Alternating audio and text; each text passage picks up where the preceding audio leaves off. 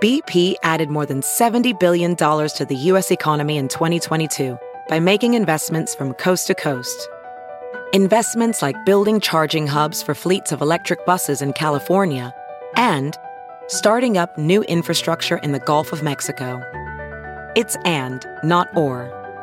See what doing both means for energy nationwide at bp.com/investing in America.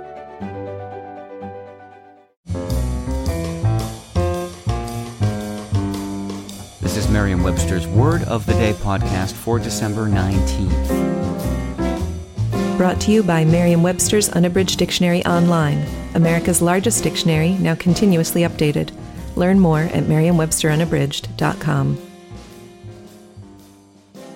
Today's word is hidebound, spelled as one word, hidebound.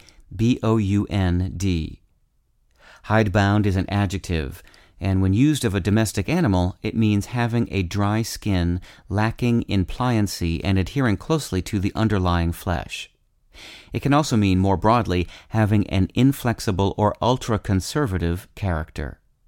Here's the word used in a sentence from the Boston Globe by Michael Levenson. Both sides acknowledge a cultural divide between hidebound Beacon Hill, dominated by lawyers, lobbyists, and professional politicians, and a tech sector increasingly driven by apolitical 20-somethings. The word hidebound has its origins in agriculture. It first appeared in English as two words, hydebounde, in the 16th century, originally described cattle that, due to illness or poor feeding, had skin that clung to the skeleton and could not be pinched, loosened, or worked with the fingers. Hidebound has also been applied to humans, both literally to describe people with tight skin and figuratively.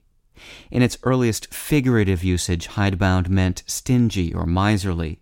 That sense has since fallen out of use, but a second figurative usage, describing people who are rigid or unyielding in their actions or beliefs, lives on in our language today. I'm Peter Sokolowski with your Word of the Day.